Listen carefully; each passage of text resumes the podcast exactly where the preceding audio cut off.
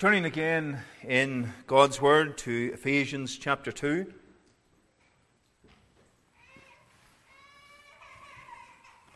Ephesians chapter 2.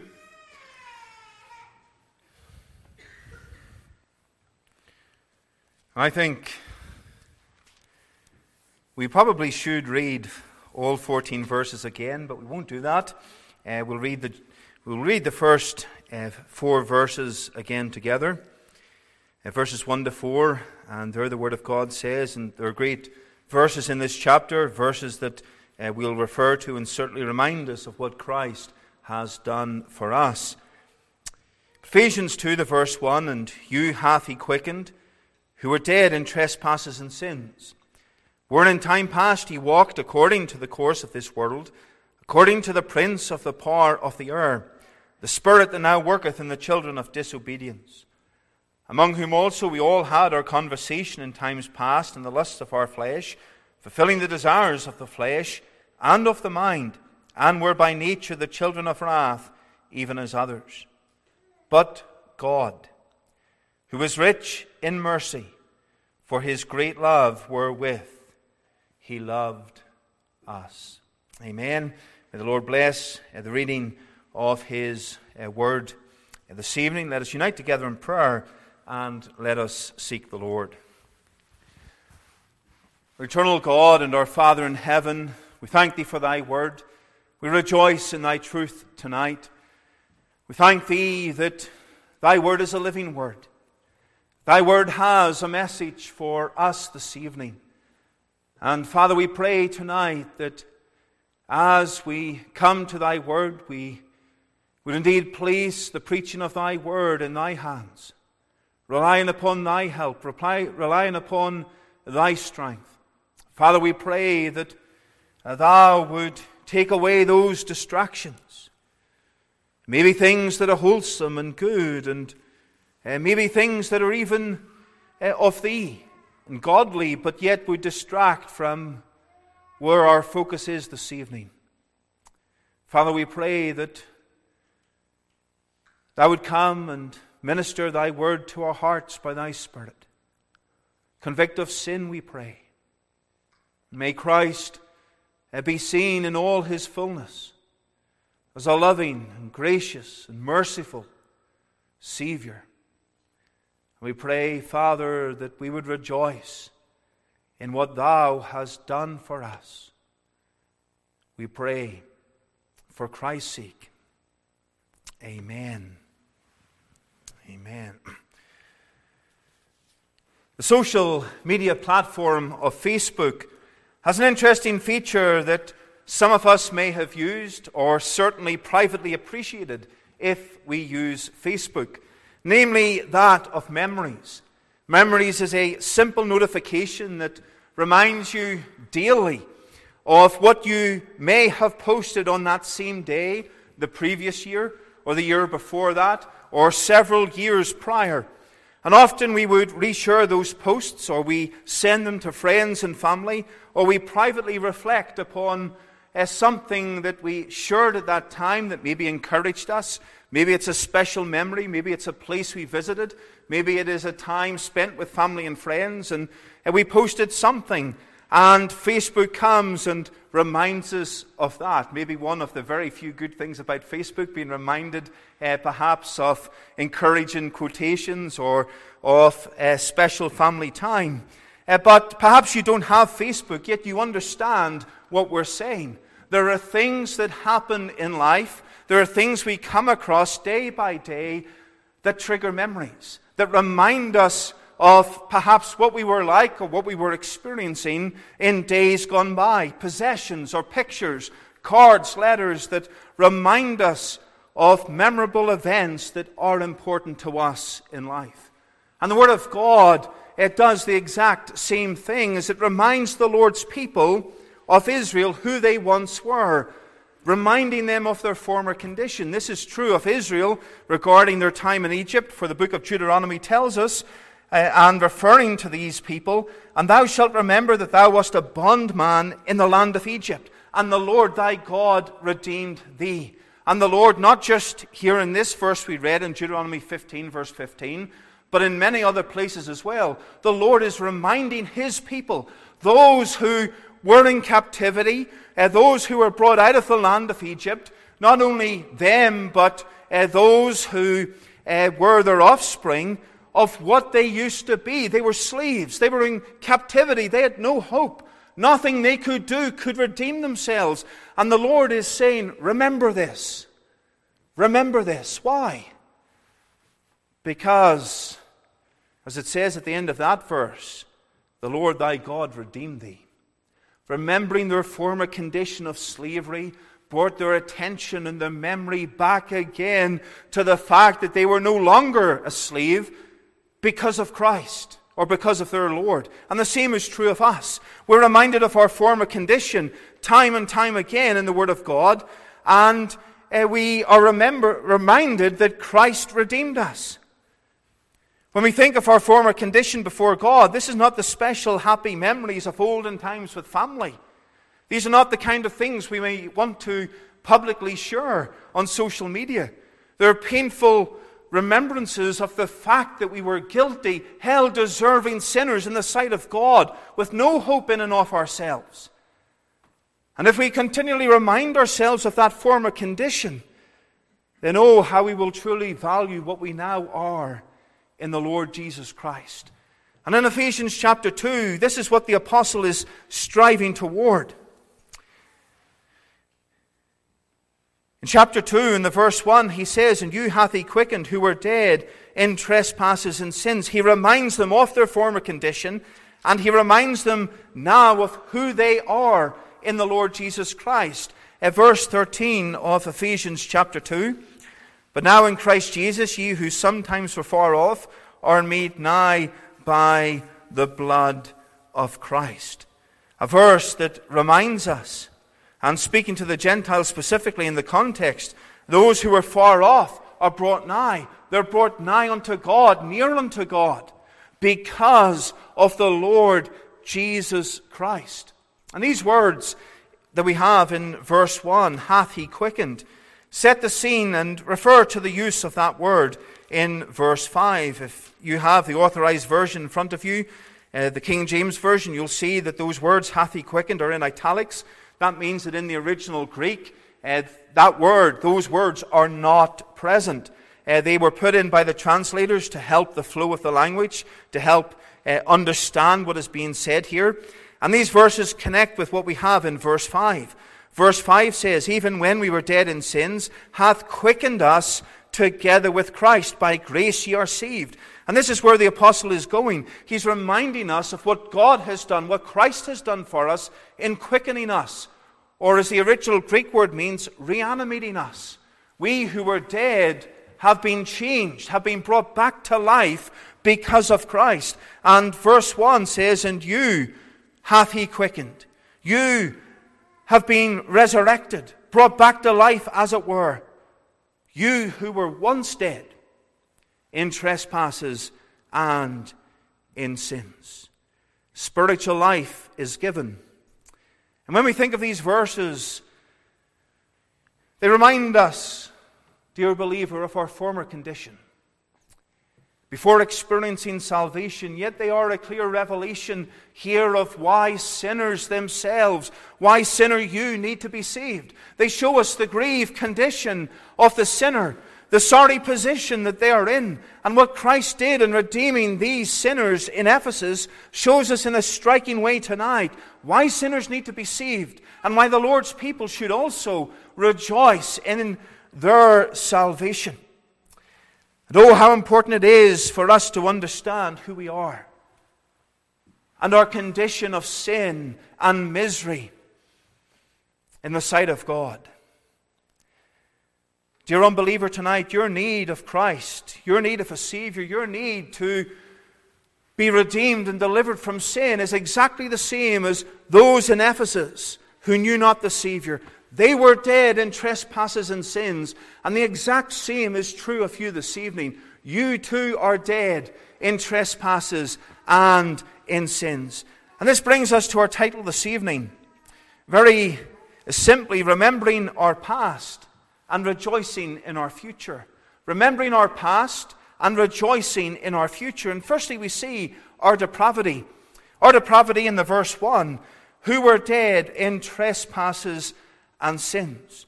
And this reminds us very clearly again that those who are not of Christ, those who have never been redeemed or delivered or reanimated, to use that word, resurrected by the Savior, given that spiritual life by Christ, are dead. And you may say, Are you out of your mind? You're standing at the front, you can see everything. I'm breathing. I was going to say walking, but everyone's sitting down. You're breathing, you're blinking, you're looking. Some were smiling. You're not dead, you're alive. But spiritually speaking, the Word of God says, while you may be physically alive, you are spiritually dead in sins. And why is that? Sin characterizes the life of believers before they were converted. Sin characterizes the lives of those who know not the Savior. They live in spiritual deadness. There is physical life, but there is no possession of spiritual life. The soul of man is completely and utterly dead toward God. No life. No life. Oh, how the deadness of man is seen in this world. The depravity of man. The wickedness that man has in his heart. We only need to think of those things the atheist says about God. Or how the atheist says, if God exists, well, and I stand before him, I'm going to say this and I'm going to say that. And they're going to have a debate and they're going to have a, a discussion with God, and it's all going to go on their side. The Word of God reminds us that when the sinner stands before God, there is silence. Silence. Oh, how man, out of his own depravity, will come and say all manner of things, but yet in reality, man will be silent before a holy and righteous God. One atheist, quite well known in the United Kingdom, said in regard to entering heaven, he said a lot of things, but he said this I wouldn't want to get in on his terms, God's terms. They are wrong. They are wrong. Oh, how blasphemous that is. When we look at the Word of God, it reminds us that this depravity is a depravity that affects man. A depravity that affects man. When we look at this phrase in verse 1, who were dead in trespasses and sins, the Greek of this phrase is interesting. The case used is that of referring to a location or a realm or a sphere to be in something.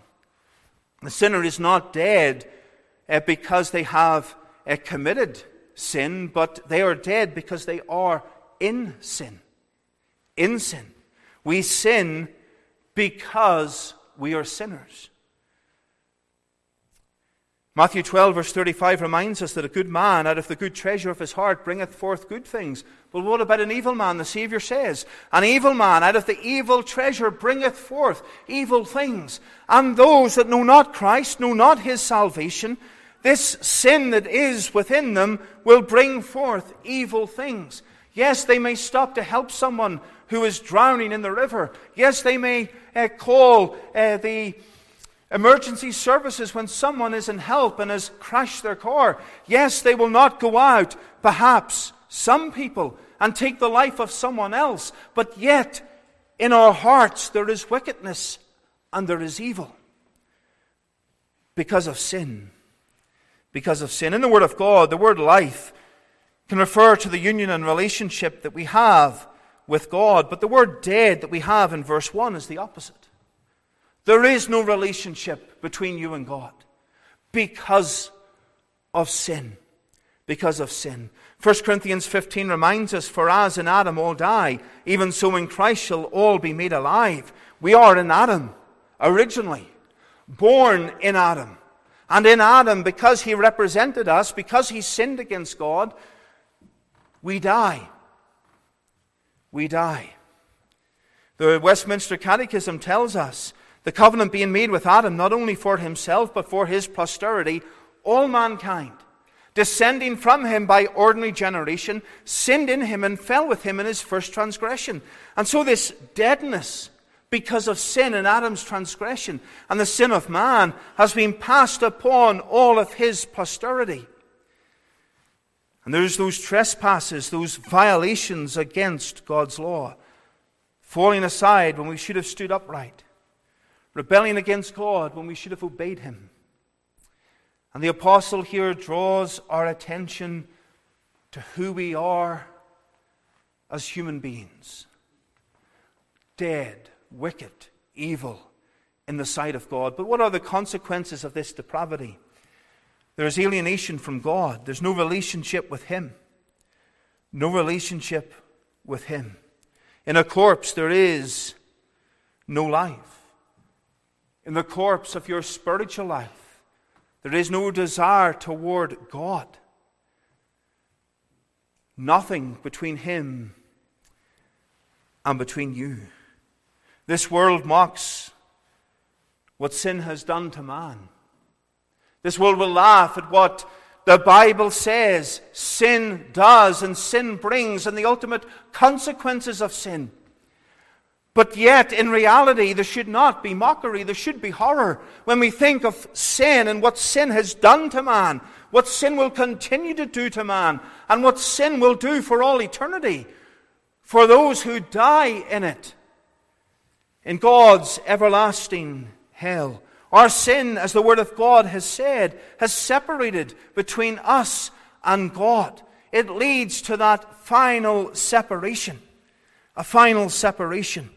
And the Word of God reminds us of that. The Lord Jesus Christ Himself spoke about the sheep and the goats, the wheat being gathered into the Father's barn, and the tares being set on fire.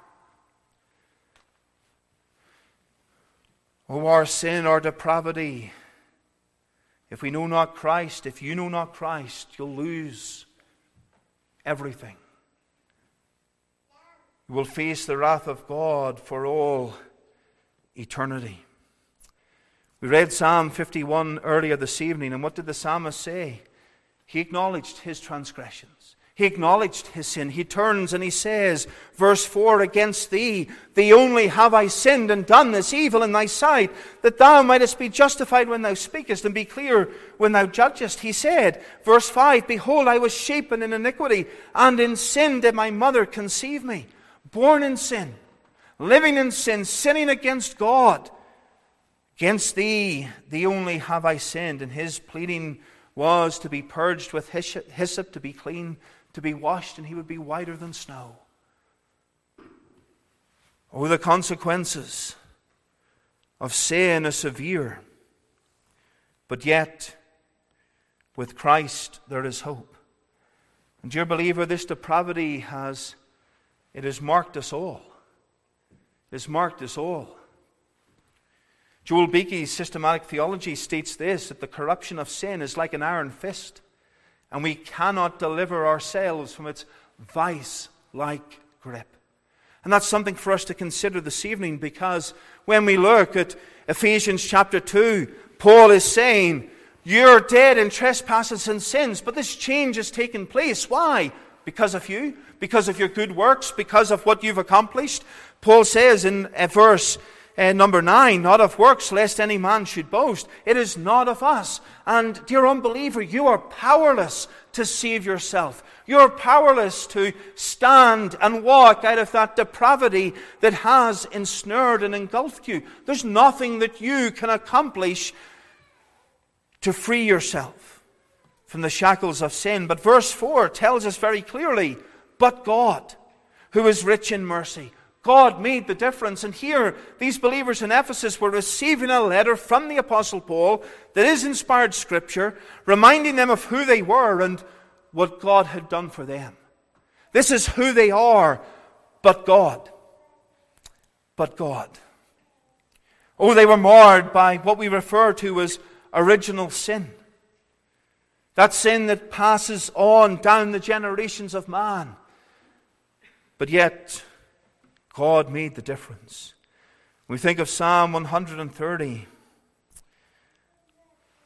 What a great psalm that is. Let Israel hope in the Lord, for with the Lord there is mercy, and with him is plenteous redemption. Not just a little redemption, but plenteous redemption. And he shall redeem Israel from all his iniquities. Oh, the depravity of man. The depravity of man. One of the American evangelists of the 19th century, Charles Finney. You should ask my brother sometime about Charles Finney. He's not his biggest fan. That's all I'll say. Uh, certainly, uh, we've had many discussions about Charles Finney. He was influenced by Pelagianism, by Arminianism, and he said the human will is free. Therefore, men have the power or ability to do all their duty. In other words, what is that duty? Loving God with all their heart and soul. Man has the power to do that? No. Because of the depravity of his heart, because of his sin, because there is no relationship between him and God. And, dear sinner, let me come back to that thought. Nothing you can do can change your soul. Nothing. And Ephesians 2 reminds us of that. For by grace are ye saved through faith, and that not of yourselves. It is the gift of God, it is not of you. Not of you. My salvation was not of me, it is of Christ. It is of the Lord. When we think of the depravity that we find ourselves in, this utter deadness, oh, that doctrine should stir you to seek Christ, who is the Savior. William Perkins the Puritan said, We must never be at rest till we have some assurance in conscience that in Christ we have freedom from this bondage, and give thanks that we are delivered from the power of darkness and translated into the kingdom of Christ. Oh, how the depravity of sin can, as it were, swallow, swallow us up.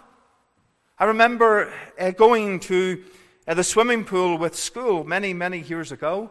I wasn't a great swimmer uh, but they put us into what we refer to as the deep end.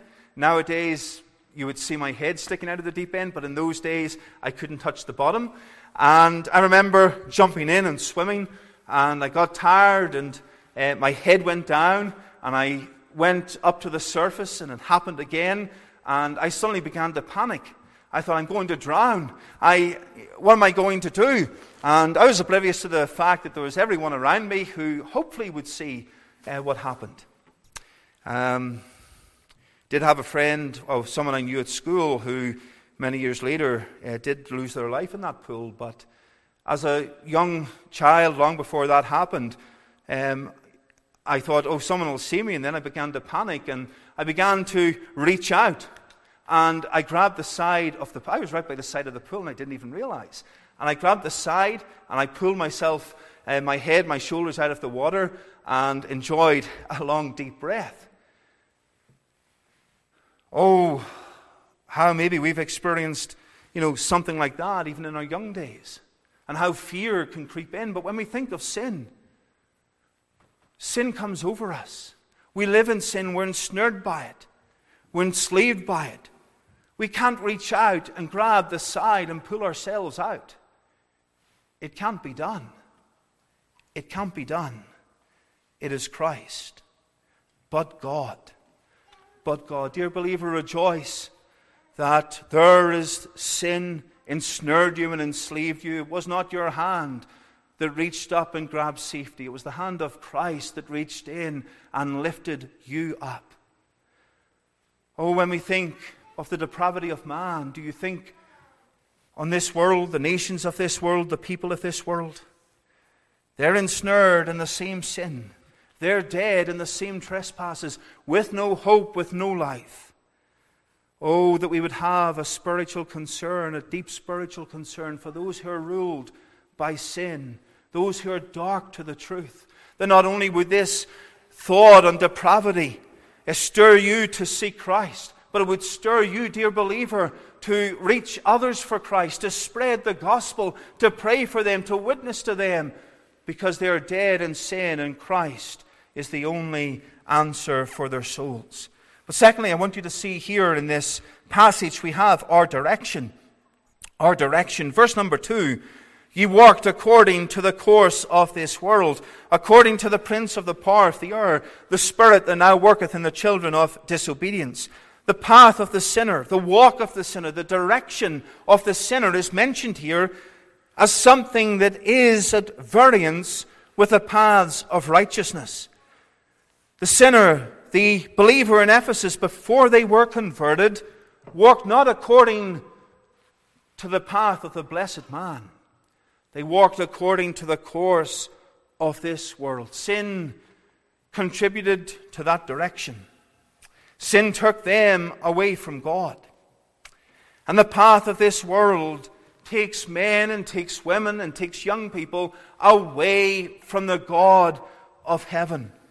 And what does Christ do in 2 Corinthians 5, verse 18 to 19? And all things are of God, who hath reconciled us to himself by Jesus Christ and hath given to us the ministry of reconciliation, to wit, that God was in Christ, reconciliating, reconciling the world unto himself, not imputing their trespasses unto him, and hath committed to, unto us the word of reconciliation, a change, a restoration.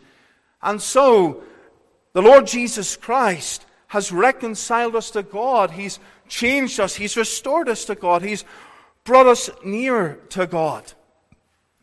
And that is in contrast to that great path. That great path. Oh, sin takes you in a direction that is far from God. Far from God. They lived according to the world, the world's ideas, the world's pleasures, the world's outlook, the world's fashions, the world's habits. But the world itself cannot save. And that path, that direction cannot save. And if you tonight are on that direction that we have here, the course of this world, it's a path that cannot save you. And maybe you have uh, seen before the uh, artwork, uh, the picture that many would have. And I've seen many copies of it over the years. Uh, you have the narrow path, you have the broad way. It's a painting of that and you have the narrow path painted, you have the broad way painted. There are two paths. And that broad way is the course of this world. It is that path that does not lead to heaven, but leads to hell. A path that, if you look and use in that picture as an example, it moves away from the picture. It does not go to the same destination as that narrow path. It's a path that takes you far from God.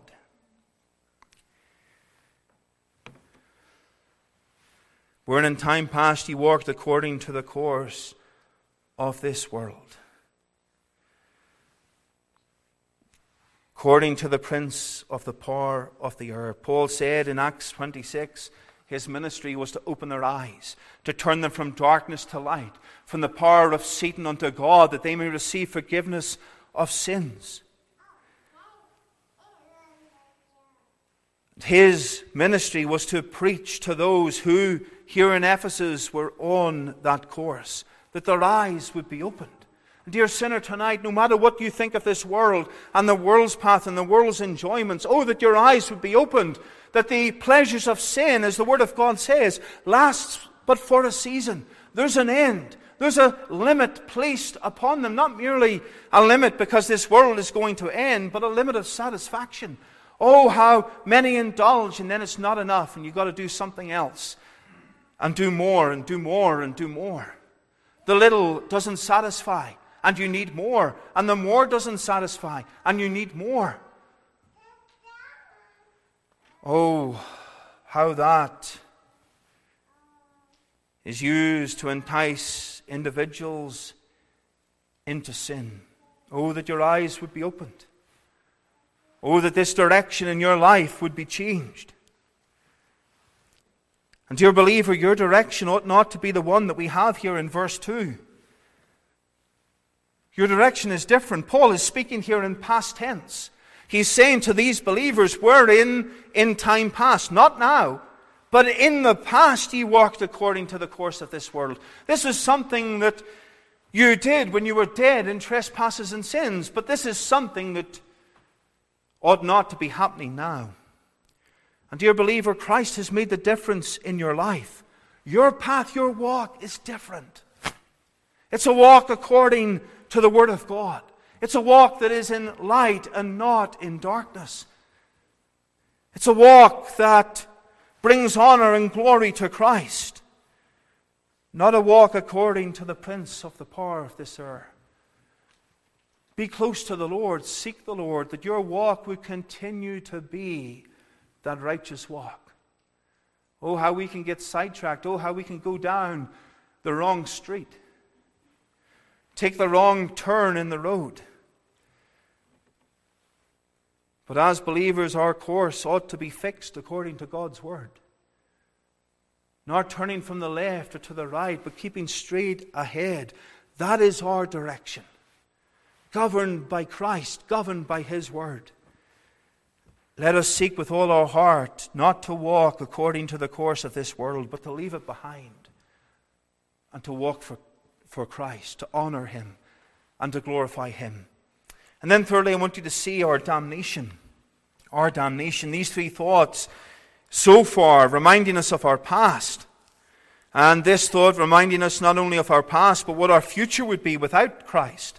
Uh, verse 3 tells us there, the end of that verse, and were by nature the children of wrath, even as others. Sinners, those who reject Christ, who know not Christ, who are dead in their trespasses and sins, who have not been redeemed by Christ will face the wrath of God for their sin and for their unbelief. Turn with me to John chapter 3. John's Gospel and the chapter 3.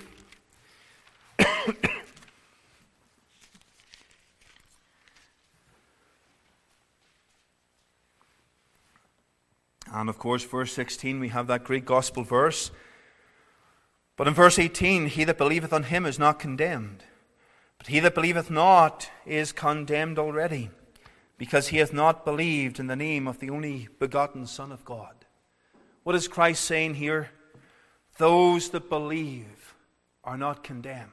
And with that belief is repentance, that change of heart, that living for Christ, that salvation, redemption. But he that believeth not, he who does not believe, who does not repent, who does not look to Christ, is condemned already. They will be damned. The wrath of God is upon them.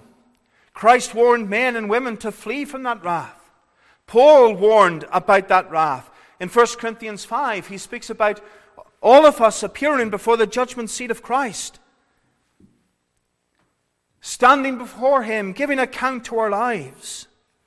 Oh, the wrath that is upon those who are sinners. Turn with me to Hebrews chapter 2. Hebrews chapter 2, the verse 3. How shall we escape if we neglect so great salvation? If you know not Christ tonight, let me ask you that question. How shall you escape the wrath of God if you neglect Christ's so great salvation?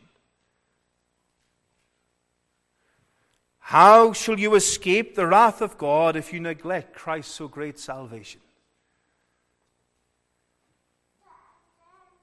It is impossible. It cannot be done. The Word of God is clear in telling us that salvation is through Christ alone. Paul, here in Ephesians 2, is clear in reminding us that it is God who makes the difference, it is God who saves. And if that salvation is neglected, how can you escape? You cannot. You cannot. The children of wrath, even as others. And so Paul paints this picture, and it's a picture of no hope. If we take out the fact he's speaking to those who've believed, it's a message of no hope. There's nothing that can be done. If we add into it, verse 9, not of works, lest any man should boast, salvation cannot be accomplished by us. It's a message of no hope. Nothing can be done. And, dear unbeliever, tonight, this is what you must understand. Nothing can save you. Nothing in this world can save you. It cannot be done. Your sin, that spiritual disease, cannot be changed by you or by anyone here. It cannot be done, it is impossible. And we'll come to verse 4 in a moment. But God, that's the difference here. That's what can be done. God makes the difference. Dear believer, remember your sinfulness. Remember who you were in the sight of God. This is what Paul is saying here. You were dead, you had no hope. There's nothing could save you. Remember who you were. And oh, does that not humble us when we think of who we were? Does not humble you when you think of your sin and your wickedness before the holy God, but yet, but God made the difference in your life. Oh, the sins we were capable of doing, the sins that we did commit. The old sinful flesh that rebelled against God. Remember those things, but remember those things in the sense of rejoicing in what Christ has done for you. Christ has changed your life completely. Dear unbeliever, if you're engaged in great sin, Christ can change your life, redeem you, lift you up out of that miry clay, and set your feet upon the rock. Oh, if we truly love Christ, let us flee from what we have here. Let us flee from that sin. Let us flee, as verse 3 says, the lusts of the flesh, the desires of the flesh and the mind. That direction that is wrong, let us flee from it all and live for Christ, the one who has redeemed us from facing the wrath of God. And why is that? Because Christ faced the wrath of God for his people. He endured God's wrath for us. He suffered in the place of his people. Oh, when we think of this chapter and what has been done here, verse 12 reminds us having no hope and without God in the world. But now in Christ Jesus, ye who sometimes were far off are made nigh by the blood of Christ. That brings us to our final thought our deliverance. Our deliverance. Not just something that perhaps may be in the past for some of us, but our deliverance is something we're living in now. Our deliverance is something that we rejoice in now and we will rejoice in in the future. What Christ has done for us. And Paul brings their attention back to their former condition and reminds them straight that God made the difference here. Verse 5 Even when we were dead in sins, hath quickened us together with Christ. Those who were dead are raised up to be with Christ. Oh, how marvelous that is! Wrath, condemned forever, but God and Christ who died for us. And Paul's great point here is man can do nothing, God has done everything that is needed. Christ has died, Christ has redeemed us. By grace, ye are saved. God alone is the author of this great change. And dear sinner, may you look to the Lord. May you look to Christ. Look to Christ alone for that great change in your life. It is of mercy. Verse 4, we see that God, who is rich in mercy, something we don't deserve. We see in verse 5, by grace you are saved. Again, Grace alone. There's mercy, there's pardon, there's unmerited favor. When we think of who we are, what favor can we have? Think of John Newton, who wrote that hymn, Amazing Grace. How sweet the sound that saved a wretch like me. Oh, he looked at his life and he saw Ephesians 2. And there in Ephesians 2, as he saw in his life, he saw God. But God made the difference. It's the great love of God, verse 4. For his great love wherewith he loved us. Verse 5, there's that word quickening. He has made us alive. Verse 6, we've been raised up together and made to sit in heavenly places as sinners. But sinners redeemed by Christ. Sinners redeemed by Christ. And then verse 10 For we are his workmanship, created in Christ Jesus unto good works, which God hath before ordained that we should walk in them. The workmanship of Christ. We went from being rebels, those who are corrupt, to being the workmanship of the Lord Jesus Christ. All because of Christ. All because of Christ. There's much could be said here. You could probably preach a series or preach for a year in these verses. I think we're merely just glancing at them. There's so much here as to what Christ has done for the believer. Dear believer, let us rejoice now in what Christ has done. Let us rejoice in the future because we are his workmanship. We are those who've been reconciled to him.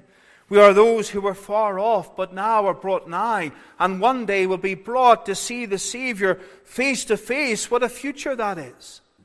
What a future that is. Let us serve Christ. Let us witness for Christ. Let us desire to be the workmanship of Christ. Oh, the love of God, the grace of the Lord uh, toward us. God's word reminds us neither is there salvation in any other, for there's none other name under heaven given among men whereby we must be saved. Christ alone is our Savior.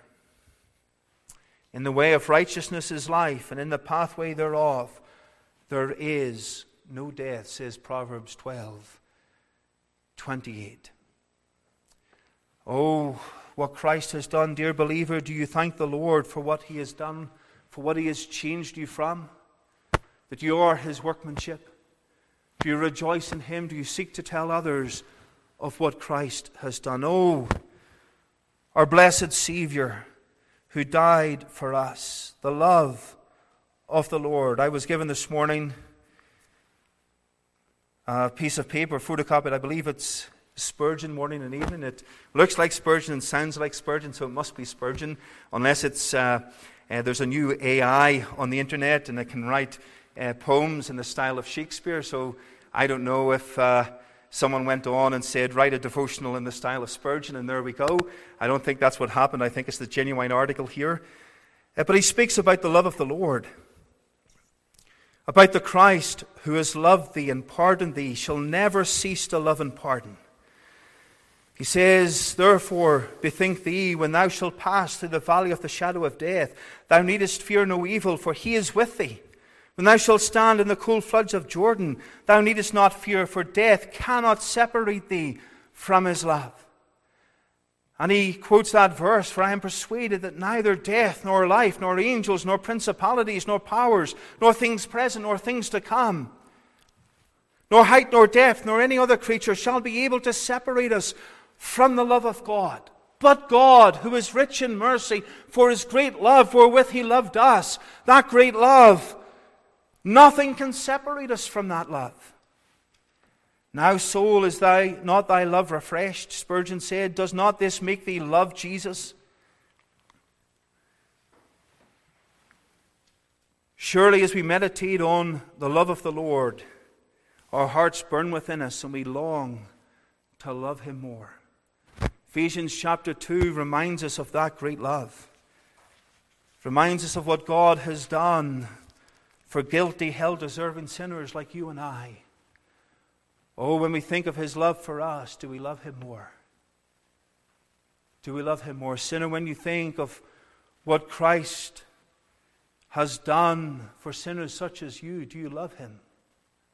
Are you drawn to him? Has he stepped into your life to deliver you? By grace you are saved through faith, and that not of yourselves, it is the gift of God. May we love him more, may we rejoice in him for his great love wherewith he loved us. Let us pray. Our eternal God and our Father in heaven, we thank thee for thy great love toward us. Oh, Father, when we think in these verses how limited we are not merely by time, maybe by our attention spans. How limited we are, perhaps also by words.